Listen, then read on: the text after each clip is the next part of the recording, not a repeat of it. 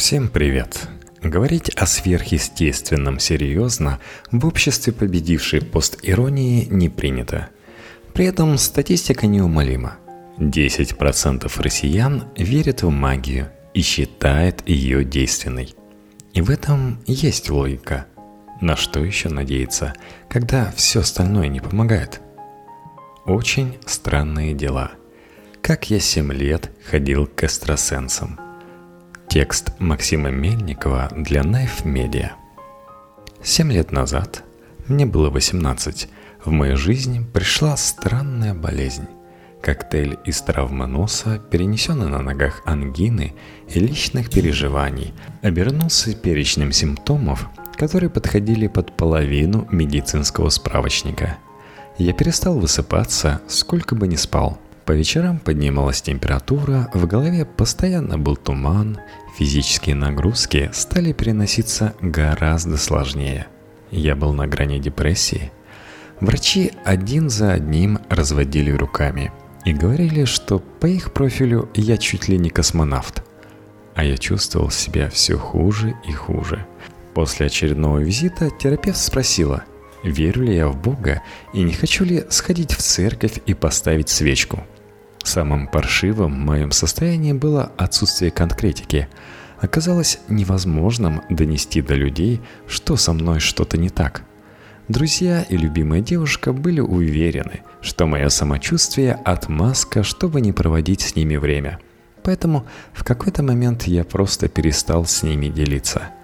Родители, помогавшие с контактами врачей, все чаще устраивали разговоры в духе «сам все придумал, Настрой себя на позитив. Некоторые вон вообще без рук живут, которые не давали ничего, кроме раздражения и отчаяния.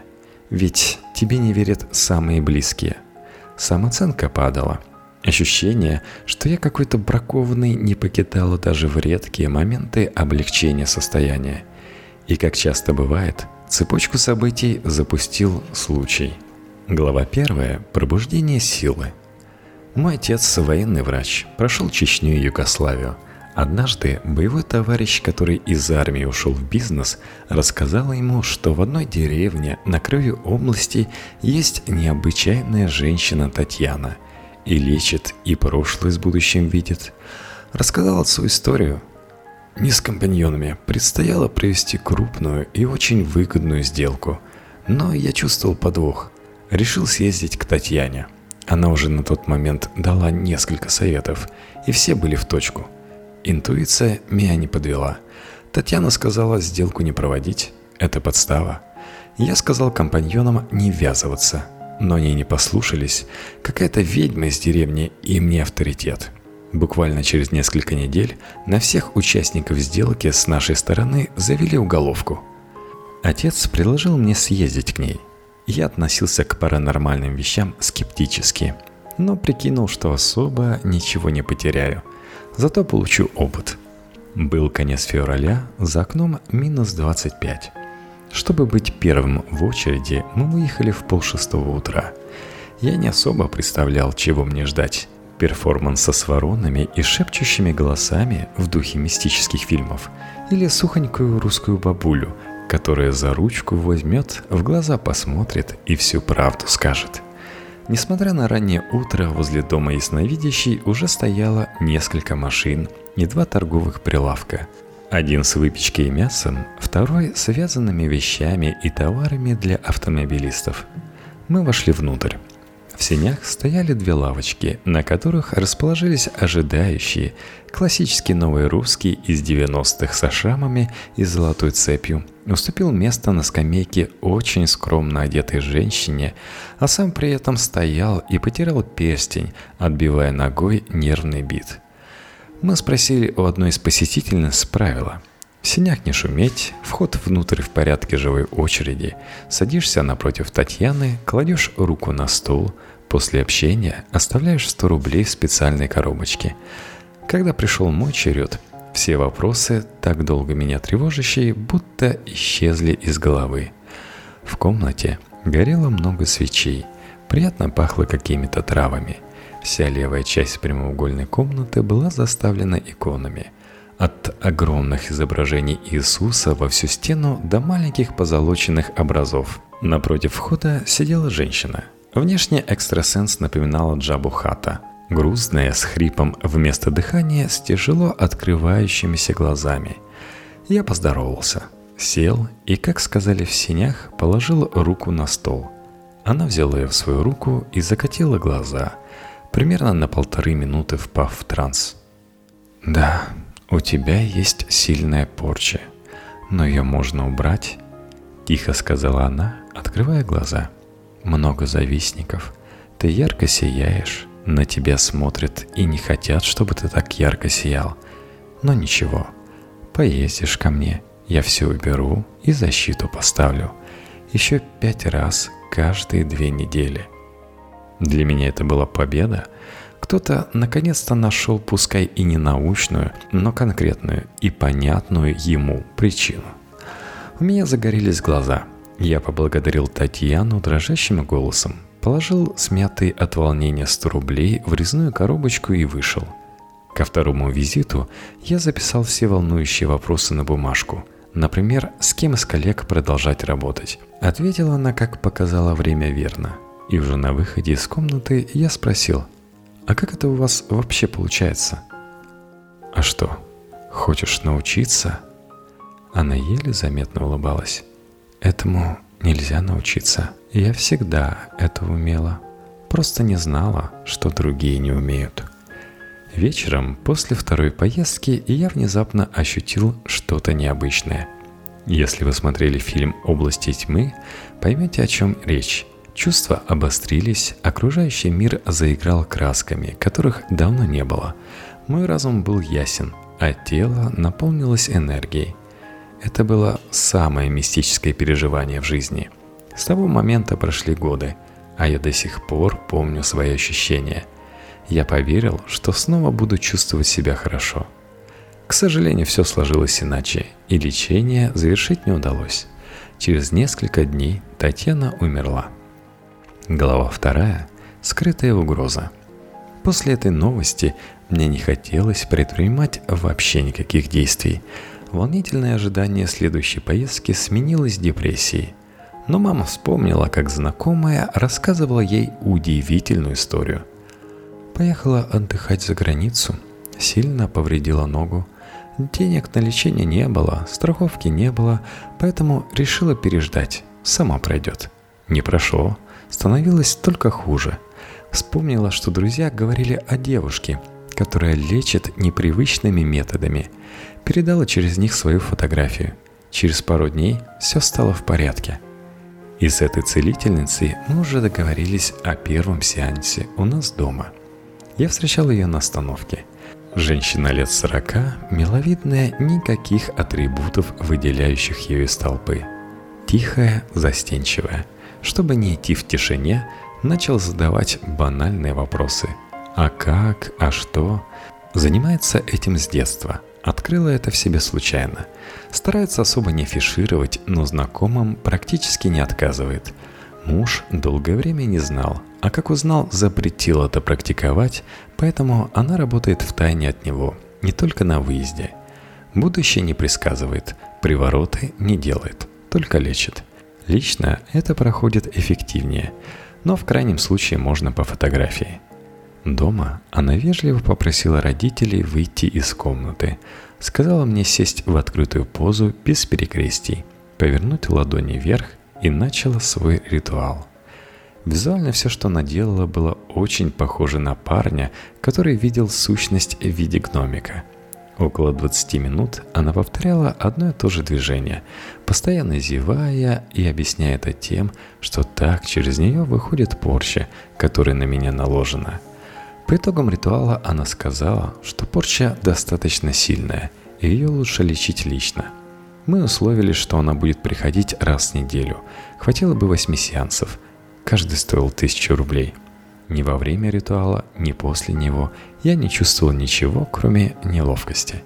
Но списывал это на то, что у лечения накопительный эффект.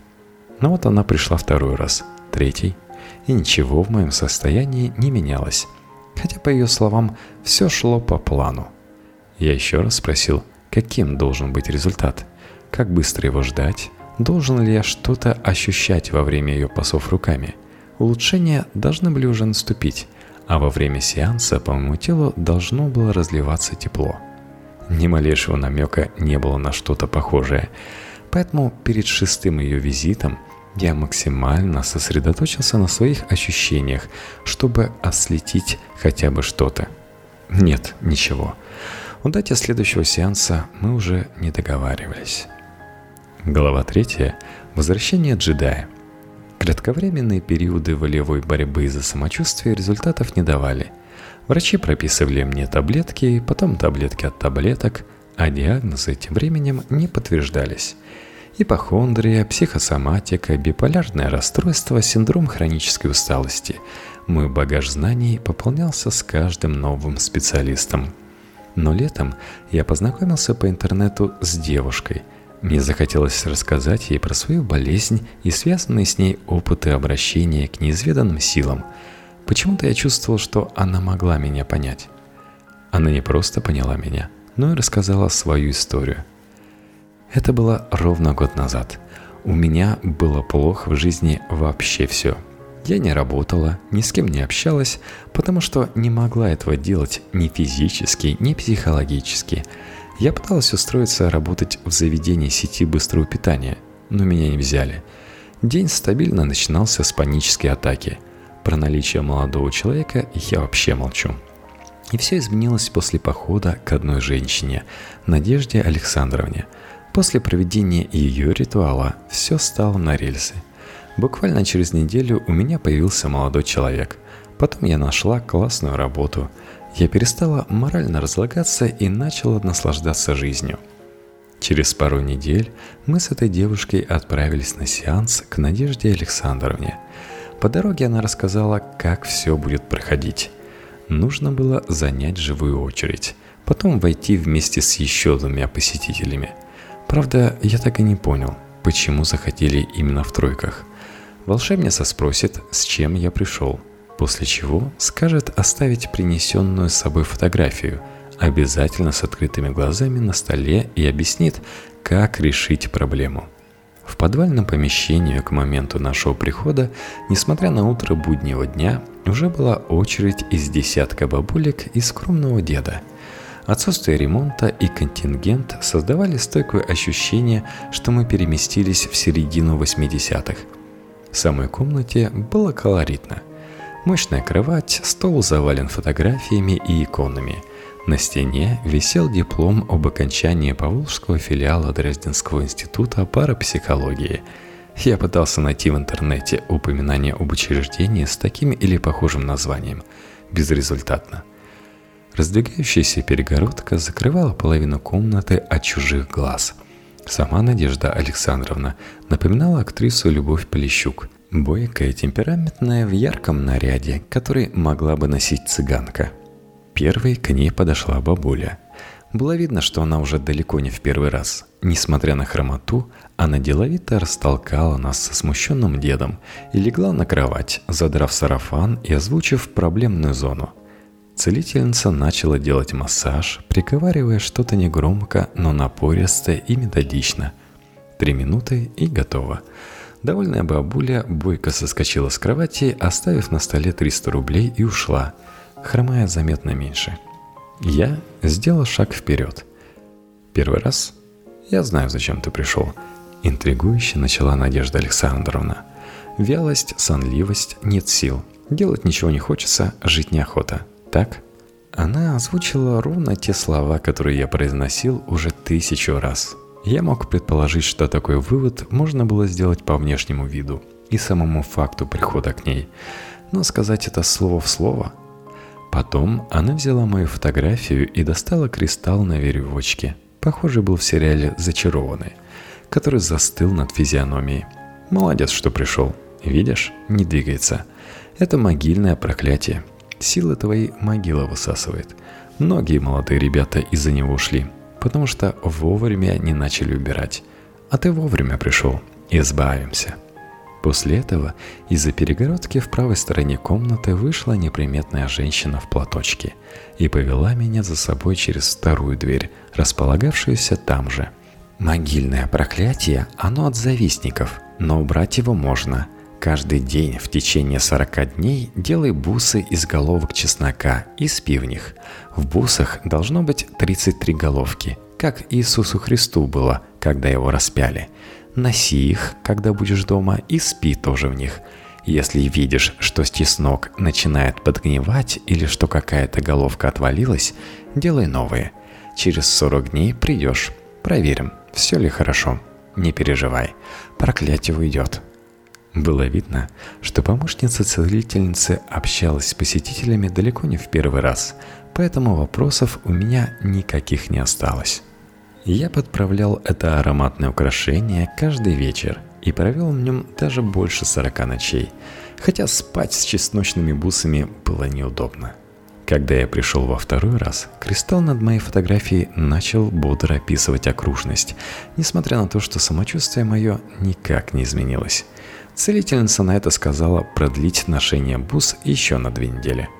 Твой энергетический канал уже прочищен, а вот чаша еще не наполнена – я носил их сутками, но ничего, кроме стойкого запаха чеснока в носу, не чувствовал.